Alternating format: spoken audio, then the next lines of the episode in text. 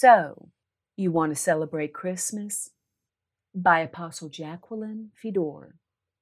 Regardless if understood or not, the era of Christianity is fading and being replaced by the age of the Church Glorious, the triumphant church. Can we change? Or better still, will we allow the Lord to change us?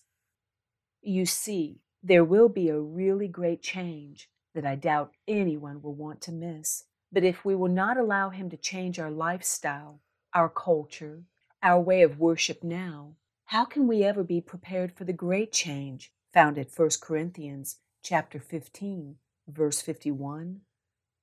Behold, I tell you a mystery. We shall not all sleep or die, but we shall all be changed. In a moment, in the twinkling of an eye, at the last trumpet. For the trumpet will sound, and the dead will be raised incorruptible, and we shall be changed. For this corruptible must put on incorruption, and this mortal must put on immortality. So when this corruptible has put on incorruption, and this mortal has put on immortality, then shall be brought to pass the saying that is written Death is swallowed up in victory. Church, please hear me. People of the Lord everywhere, Please wake up and come out from under the veil of deception. God has moved on. He is not doing things the same way. It's a new day, and His true church is pushing and fighting her way out of the grips of the world and its master, allowing the Lord to bring her back to perfection, full circle to the garden. The greatest opposition she faces is religion. Religion hates the truth being released for this time. Like Eve, she keeps choosing the wrong tree. She defends her traditions and holidays, hating God's, and is therefore a part of Satan's counterfeit world built on lies and pagan worship. The kingdom of God is, for the most part, unseen as yet. Its physical place here on earth was first in our hearts and not visible, but his family is now appearing on the scene. As they begin to understand his commandments, his laws, and walk in them out of love and hearts that want to please him, they stand out from the old church and the world. They walk not according to the law of Moses, but the laws placed by God on their hearts. Hebrews chapter 10 verse 16. This is the covenant that I will make with them after those days, says the Lord. I will put my laws into their hearts, and in their minds I will write them. The very first way you will be able to tell them from religion is their interaction with the Lord. He is there, in their midst, loving them, teaching them how to be His wife, how to be His true family, His church glorious and triumphant, she must not have spot or wrinkle, and so submits to change. Their praise is much different also, spontaneous, free. The song of the Lord bursts forth frequently. Their worship is more sincere and personal. You can sense all creation entering in as they celebrate their King. The peace and joy that emanates from the kingdom of God can be felt in their atmosphere. You see, it's much different when the Lord's presence is with you in praise and worship, whether He is manifesting as the husband, loving the companionship of his wife, or as the head of the family, leading it into battle against the opposing forces of hell. It's the Lord that makes the difference, and we must change to be a part of the new way, His way. It's all about the Lord his desires, His plans for His family, and our loyalty and commitment to obediently follow the Lamb as the Lamb's wife. Religion cannot do this. She, and I say she, as her name is Babylon, according to Scripture, is a congregation of the lawless, carnal ones. Revelation chapter 17, verse 5. And on her forehead a name was written Mystery, Babylon the Great, the mother of harlots and of the abominations of the earth. It's all about them and their needs. They will not move from their old ways and are a law unto themselves. By this, I mean they have principles and agendas that sound good, but require little change of lifestyle from the world's. She fits in with their culture and raises her family on human intellect. She is both good and evil, like her husband. She can appear as an angel of light, but at the same time be the physical manifestation of him as well. She is the leader on earth of every demon from hell. Revelation chapters 18, verse 2. And he cried mightily with a loud voice, saying, Babylon the Great is fallen, is fallen, and has become a dwelling place of demons, a prison for every foul spirit, and a cage for every unclean and hated bird. Her people have been running the planet for years. She rides the back of the beast man's governments. Revelation chapter 17, verse 3. So he carried me away in the Spirit into the wilderness, and I saw a woman sitting on a scarlet beast, which was full of names of blasphemy, having seven heads and ten horns. You know them. They dress up on Sunday. Babylon looks good. She is rich. Her people buy her books, her videos, her crosses and jewelry with the Lord's name written on them, making them appear holy on the outside, while inside they have never left the world or its ways. Revelation chapter 17, verse 4. The woman was arrayed in purple and scarlet, and adorned with gold and precious stones and pearls, having in her hand a golden cup full of abominations and the filthiness of her fornication. The kingdom of God is not in their hearts, only the lifestyle and culture of a world fashioned by the will and pride of their leader. Revelation chapter 18, verse 3 For all the nations have drunk of the wine of the wrath of her fornication.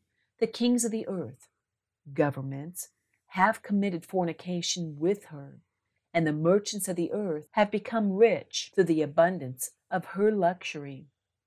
They gladly support her false doctrines and lies with their tithes and offerings, so the next generation can be snared, separated from God, and shaped into the image of their Father. There are, however, sincere people trapped within Babylon's walls. It is those the Spirit is calling to. You know them also. They are bored as they sit in the congregation they realize there is more to God, but many times do not actually have any real relationship with Him. They sense they are called to do something, but have no idea what. Many of them are dangerously close to wondering if God is really real, or if He is, does He even know they exist? Unfortunately, many of their leaders fall into this same category. So, how can they answer their questions?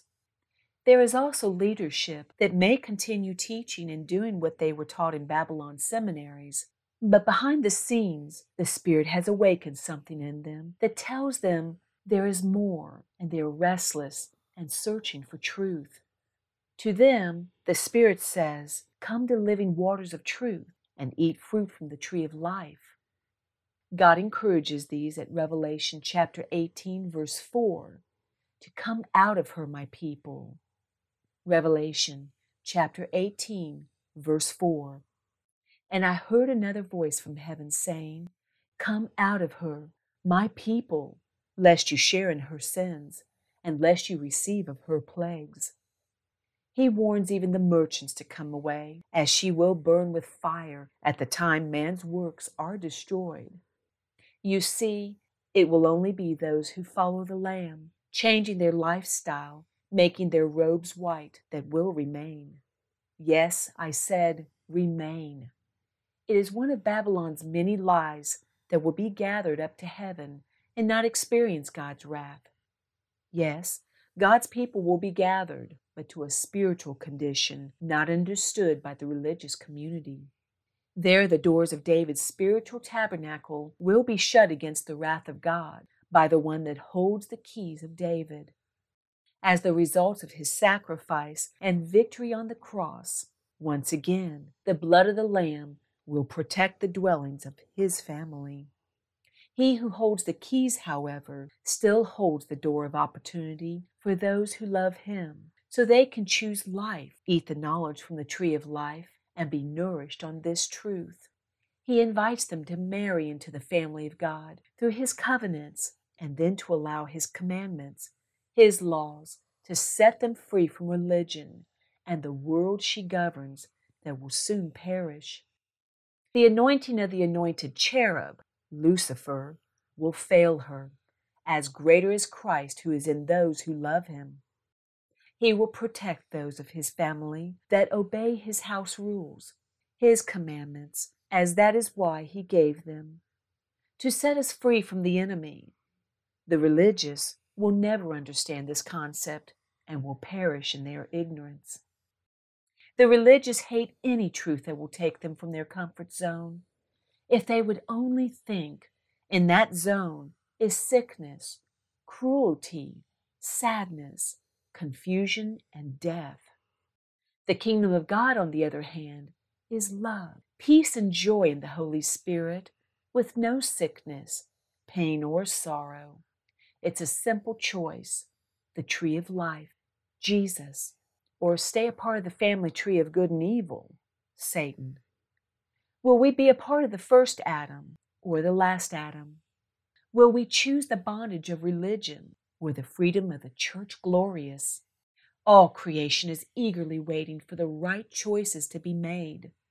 Jesus said, I am the way, the truth, and life. Babylon ridicules the ways of God's people and rejects truth that necessitates change. She picks it apart, looking for something to catch God's people wrong, just as she did the Lord Himself. Babylon, through those that will not change, criticizes God's people that are carrying the precious end time message that can protect them. She is therefore condemned to perish, loses out on kingdom life, and rejects its king. Humanity is very close to coming full circle, returning to the original perfection. Sadly, those that refuse change will not be a part of this. They have been successfully assimilated into man's culture, and Satan wins. This is the season of Hanukkah, or the Feast of Dedication, a time of change. This feast was celebrated by Judaism and the early Christian church in commemoration of God's intervention on behalf of his people at a time that they no longer chose to be a part of the world's religions or the culture of the existing empire. In fact, Jesus himself celebrated it. John chapter 10, verse 22 and 23.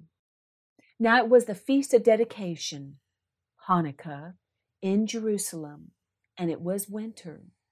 And Jesus walked in the temple in Solomon's porch. A little family of people, with a handful of others that felt the same way, attacked the opposing forces, engaging in a three year battle, and with the help of the Lord, regained control of their city and temple. Unfortunately, in the course of the battle, their menorah was broken, and all but one day's oil was lost. As the menorah was the light of Israel, they decided to light it, even if only for one day, to celebrate God's victory. To their surprise, the lampstand burned for eight days. It was truly a miracle and so symbolic of today. Once again, God's family yearns for kingdom ways, His will to be done, and all to be restored to the original perfected state when God declared, it is very good. This time, it is the supernatural opposing forces they contend with, however. Humanity has advanced into the eighth day since its creation. Once again, God intervenes. The battle is on, a miracle is happening, and victory is on the horizon. It's Christ in us, the hope of glory. Colossians chapter 1 verse 27. To them God willed to make known what are the riches of the glory of this mystery among the Gentiles, which is Christ in you, the hope of glory. Christ means the anointed. Jesus is the miracle oil. He is the light of the world. He is the bright and morning star. And as He rises in our hearts, the kingdom becomes apparent. The message Daniel was told to seal up until the end time, and the scroll John was to close, has been opened to reveal knowledge that will change the world as we know it to a new thing. No longer will Satan be free to accuse the brethren before God, as he will be defeated, making the heavens themselves a new and better place. You see, Hanukkah was a foreshadow of God's kingdom coming to establish a new heaven and a new earth. So, you want to celebrate Christmas?